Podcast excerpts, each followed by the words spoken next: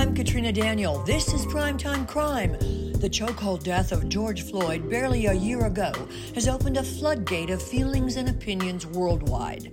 The murder trial of Derek Chauvin, the former Minneapolis police officer accused of killing George Floyd, is sure to be riveting. So we're bringing you regular updates with one of the top federal prosecutors in the country, Richard Gregorie. Dick was responsible for prosecuting a who's who list of the world's biggest criminals, including drug kingpins like Pablo Escobar and dictator drug smuggling enabler Manuel Noriega. Dick will have amazing insights, and you'll hear those on Primetime Crime, the podcast. This is Primetime Crime. I'm Katrina Daniel. We're closely watching the murder trial of former Minneapolis police officer Derek Chauvin in the very public killing of George Floyd. And it's been a highly emotional week so far, with almost every witness called by the prosecution breaking down and crying during their testimony. These were the bystanders who took all the videos of the incident, which has provided invaluable evidence of the actions of all the police officers in the case, but especially Derek Chauvin's actions as he knelt on George Floyd's neck for nine minutes. I have two top legal analysts. For the prosecution, it's Dick Gregorie, a veteran of many, many such high profile trials. For the defense, attorney Michael Rosen, who is also my husband. So you can imagine what our conversations are like as I watch this trial. It's riveting. My guests today are two legal experts with combined probably 50, 60 years of experience, if not more. Each. Prosecutor Dick Gregorie and criminal defense attorney Michael Rosen, who, in the interest of full disclosure, is also my husband. So you can imagine our evening conversations, none of that mushy stuff. It's like, can you believe what they did in the Derek Chauvin trial today? So, Dick, can I start with you? There are a lot of prosecutors in this case. At one point in time, even the state's African American attorney general was going to be the lead in this case. Why so many prosecutors? Well, I think that there were probably a lot of prosecutors when the case was originally investigated, and everybody wanted to remain on the case. Uh, to be quite frank with you, having been in cases like this where there are, are a, a large number of prosecutors, that's not really a benefit to the prosecution. They really should have narrowed the team down to, to three at most. And I would say it's a mistake. Of course, they had various prosecutors doing various uh, pieces of the investigation, so they wanted to stay on it. And it, it is very hard to tell people, I'm sorry, you're not going to be allowed in the courtroom, because that's where uh, the ultimate goal is. But to have more than three at the prosecution table, I think, is an error. Michael. Well, all right. So first of all, before I, I, respond to that, and, and Dick, I've experienced that exact same thing where uh, egos and lack of supervisory control got in the way of, of sound, you know, prosecution decisions. As a criminal defense attorney, we are often described as liberty's last champion. And in this case, I'm sure a lot of people are asking, why would a lawyer take on such an unpopular uh, or unsympathetic case? And I just want to say at the outset that, that we who do this understand that that number one, everyone is entitled to a defense. And if you start stripping away who's entitled to a defense, where does it end? And second, we don't judge the morality or the ethics or the legality of what our clients are doing. That's for jurors and the public. So it's a hard job to take on a case like this that is so unpopular. But I always have to honor and respect the defense lawyer who's doing it just because it is an unpopular case to take. So I wanted to sort of put that out there. To your question, Katrina, um, I 100% agree with Dick. I, have had a case where I've had four prosecutors, and it was as if each had not spoken to the other about their their trial prep, where they were going, and what we were able successfully to do was to play one against the other. One witnesses uh, by a, by one prosecutor called against another witness by another prosecutor. So um, I think this was ego. This was getting our uh, you know a reputation out on the the world scene of of a prosecutor, And somebody should have been strong enough, in my opinion. I agree with you, Dick. Three would have been the right number. I, Dick, I'm going to ask you what sounds like a sexist question. There was a female prosecutor yesterday. I believe her first name is Erin. Um, she was tasked with the questioning the minors or the kids that were bystanders at the time and were under age 18. Was that done because they thought that they would get a gentler, kinder prosecution question? I don't know that that's necessarily the case. Um, uh, I do think it is good to mix the prosecutors. As I say, if you were going to have three and you, you would leave one female uh, on there, I think that would be a smart thing to do. I don't know why they chose a female to interview the witnesses. Maybe she has a more motherly effect on kids. That's a possibility. I don't mean to sound sexist, but sometimes different prosecutors uh, react better with different witnesses, and that may have been the choice there. Well, that's optics also. So to the jury, it looks like, oh, gee, the poor defense. You know, there's only the one guy, and and poor little Derek Chauvin is sitting there in his suit and his mask. How would you ask your client to behave? What would you tell him to act like in court? Well, the jury is always looking at at the defendant, always.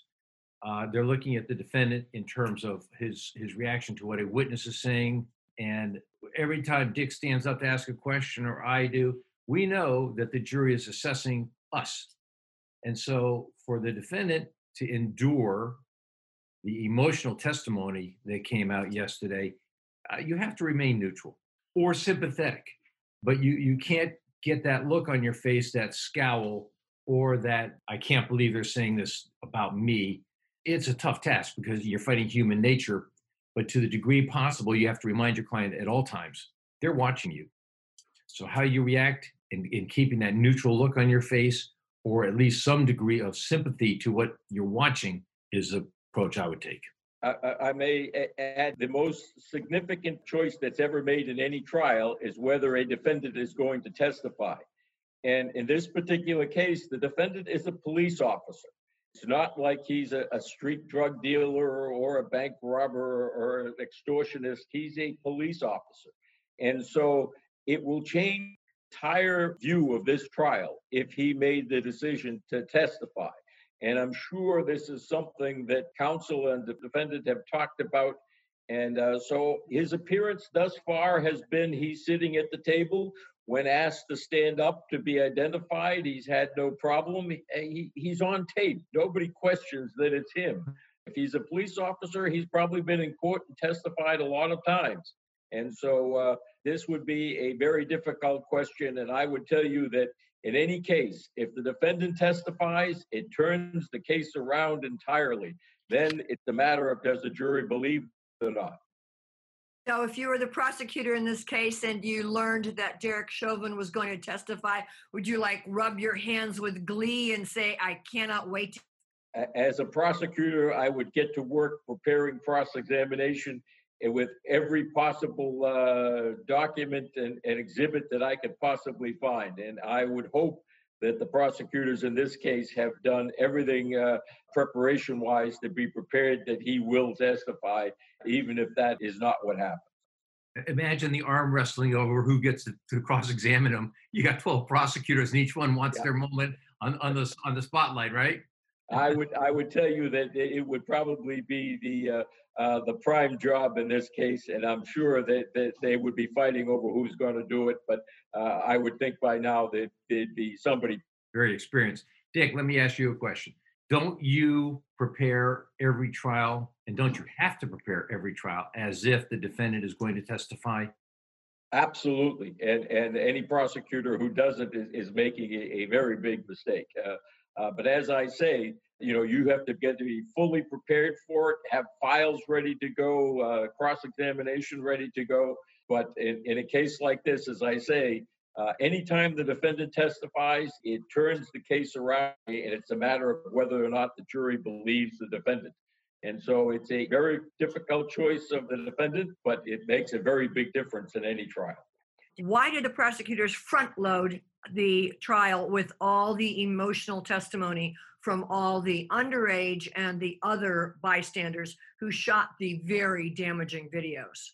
Well, I, I think that uh, this was the, the way to go. They have uh, uh, already had this jury 99% uh, convicting this defendant. And uh, for the defense now to win this case, they're going to have to turn this jury around. I mean, from the testimony that you've heard thus far, probably the most uh, important witness thus far is a little nine year old girl. Yes. Uh, you know, a child of that age is not going to lie to you. She's up there telling you what she saw and heard, and it really didn't matter how much she said mattered that her reaction to it and the very fact that she was there and watched this man die. That was very effective. Now, I will tell you that they trying to head off some of the defense by putting up witnesses who are helpful to the defendant. And I understand why they're doing that. But uh, they've got to be uh, ready to put up one or two more witnesses, I, I would hope, who would be more like that nine year old when they sit down to rest their case.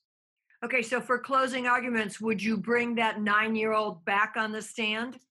Oh, no, I don't think they'll ever bring her back on the stand. I think uh, she's done everything that she was there to do. And, and uh, uh, they have taken over the empathy of the. They have now succeeded. The prosecution has succeeded in doing that. Uh, the question is now whether the uh, anything the defense does or what the defense puts up there, whether that uh, turns this argument around.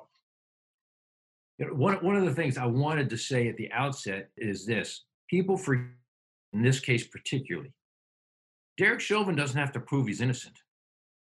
Derek Chauvin doesn't have to prove he didn't do it. All Derek Chauvin has to do is raise a reason to doubt charges against him. And that defense lawyer needed to and should always be reminding the jury of that fact.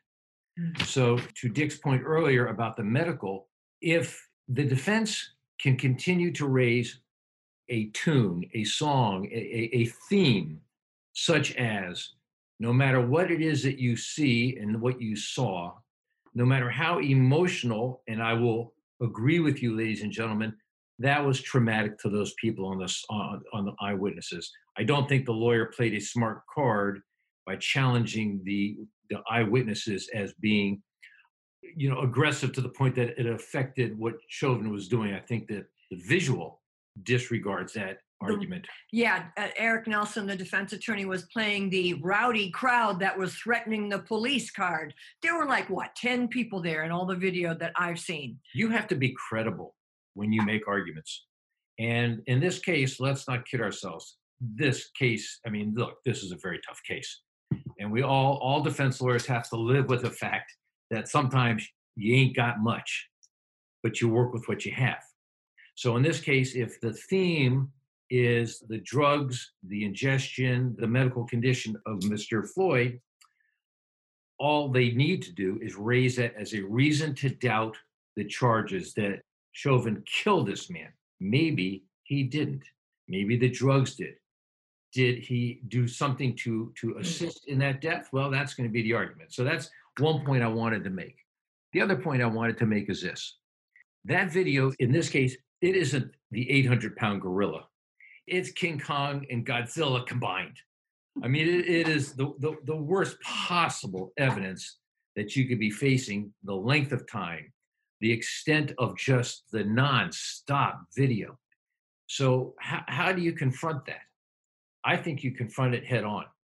I think you absolutely stand in front of the jury and say, I know what you're going to see, and it's not pretty. I know how it's going to make you feel, and it's not going to feel good. And I know that you're going to hear witnesses that are going to cry. If you start to embrace that as the defense attorney and not run from it, and then sort of make it your own and say, but with all of that, there are still reasons here that you may need to, to consider to doubt the government's charges. That I haven't seen. And I, I mean, I see the defense lawyer running from that stuff and not really embracing it. For me, I would have embraced it and made it mine as much as I could and say, look, I, I, I own that video, but there's a lot more here that goes past that and goes into that. And that's what you have to be looking at. Dick, you had some comments about the defense uh, procedures. Well, I, I, from a from a lawyer's point of view, and I realize now we're, we're talking to a law school class, it is very unusual that a judge will allow you to play evidence in your opening statement. The first thing I said. Got to believe that that was that was argued outside the presence of the jury, something we didn't see on television. Correct. But but I can tell you that that um, it's very unusual that the judge will allow you to do something as he did here. The question now is, and I said it earlier to you in one of our earlier recordings, but I, I will tell it to you again. The prosecution has done a very good job of putting this up there, playing those tapes, getting them all in. I think they are going overboard in trying to deflect the defense's arguments. Putting this woman up today that they put up that was his girlfriend, this is a woman who was living with and was the girlfriend of Floyd. And she was an addict still you don't lose your addiction. Unfortunately, once you become an addict, it's it's sort of like you've got the disease and you're stuck with it. So she's admitting that, and she had to admit, you know, the the extent to which he was involved in using drugs and that he was an abuser of drugs. And so uh, I realized that the prosecution wanted to get that out, but I don't know that it was helpful to them to call her as the state's witness. Dick, here's another reason and again, this is law school stuff, but as a prosecution witness, they are only permitted to ask her direct questions. They are not allowed to cross examine her and challenge her. So they eliminated their own ability to cross examine her and, and, go after her in a way that went after her credibility. Uh, they're almost vouching for her credibility by calling her. So um, uh, that is one of those factors also that goes into a decision if you're going to call a witness or wait. Dick, you would not have used her if you were prosecutor. You would not have called the girlfriend. Well, I I, I would have been reticent to, to to do that. I I don't think that they needed that for their case. As I said to you when we we began discussing this case, I think they play the tapes. They have uh, all the tapes they need. You play those tapes, put the witnesses up there that sat there and observed it, and you sit down. That is the case. And I really think it only helps the defense to try to defeat the defense arguments. I think that uh, they've proven their case. I mean, I, I think everybody was convinced this this man was guilty uh, uh, yesterday, and so uh, the longer you prolong this case now, the more chances you're you are taking that you're gonna do damage to yourself. Here's another fact: they also have the opportunity for rebuttal after the defense is closed. If they feel the need to call a witness, they, they certainly have that opportunity as well that the defendant does not have. To address Dick's comment about calling the defendant as a witness, as Dick said, it is the critical call in every case. And most defense lawyers will prep their client, but wait. If you don't need to call your client, you don't call your client. And it exposes everything. In this case, they may need to call Chauvin to explain his state of mind, to explain what he was thinking at the time he acted, uh, because they may have no other choice. Michael, should there have been a change of venue? I know the defense asked for it at least once, probably twice, and Judge Cahill denied it. Well, change of venue. In a case like this, I think the smart move, because it will be an appellate issue, uh, is to have gotten this out of the town where all of this activity took place. And of course, a good judge, and I'm gathering from what I'm learning and watching, is this judge is a good judge, is acutely aware of how the voir dire of the jury went and whether or not, in his judgment, and also with an appellate eye that I'm sure he owns, whether or not um, he got a fair jury. I didn't watch the jury selection. Uh, in, in, federal court where Dick and I live, um, we get to ask three questions, and that's about it. How y'all doing? Fine. Sit down. The judge will take over the voir dire. Uh, I don't know how how it went in the state case and whether or not the, the lawyers were actively involved in it or not.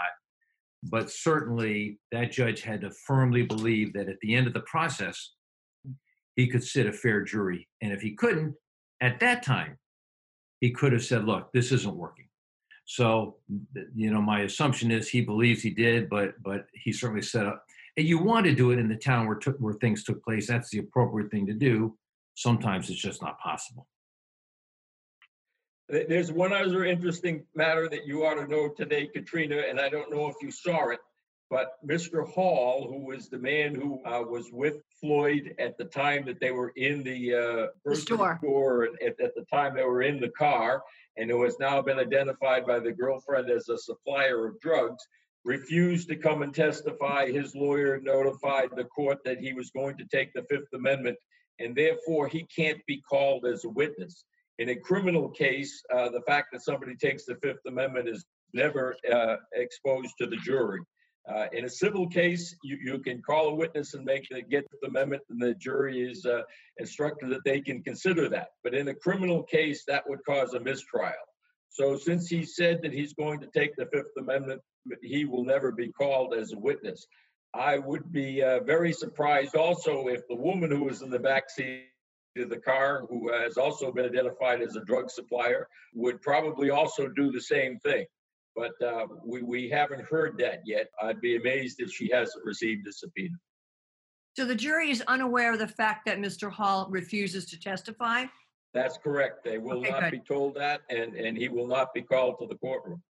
Because otherwise, it occurs to me that the defense says, you know, George Floyd surrounded by really bad people, and he he deserved what he got. That's the extrapolation from that. Well, I, I, and I would assume that the, the jury now that they've heard that he was a drug dealer and that, that he was in the uh, store with George and was in the car with him, it's all the more reason to believe that George was uh, receiving drugs while he was in the car, and, and that this is just going to be uh, part of the defense argument. And there really isn't a way to to uh, defeat that because uh, you can't make Mr. Hall testify. It's, it's not going to happen. Dick, we'll talk to you again next week for another analysis of the week's doings. And if I can round up my husband, I will ask him perhaps to join us again. Thank you, gentlemen. Stay tuned for whether the defendant testifies. Yes. it'll be an interesting, it'll be an interesting proceeding, and I assume we'll be going for another couple of weeks at the rate they're going today. Be well, Mr. Gregorie. Thank you. Good to see you. Fired, the former officer Derek Chauvin is facing three murder charges second degree unintentional felony murder, third degree depraved mind murder, and second degree manslaughter. The other Minneapolis police officers, Kueng, Lane, and Thao, are also all charged with aiding and abetting second degree murder and manslaughter. Their days in court will come later this year. We're staying with this trial and we'll summarize and explain everything with our legal experts on Primetime Crime.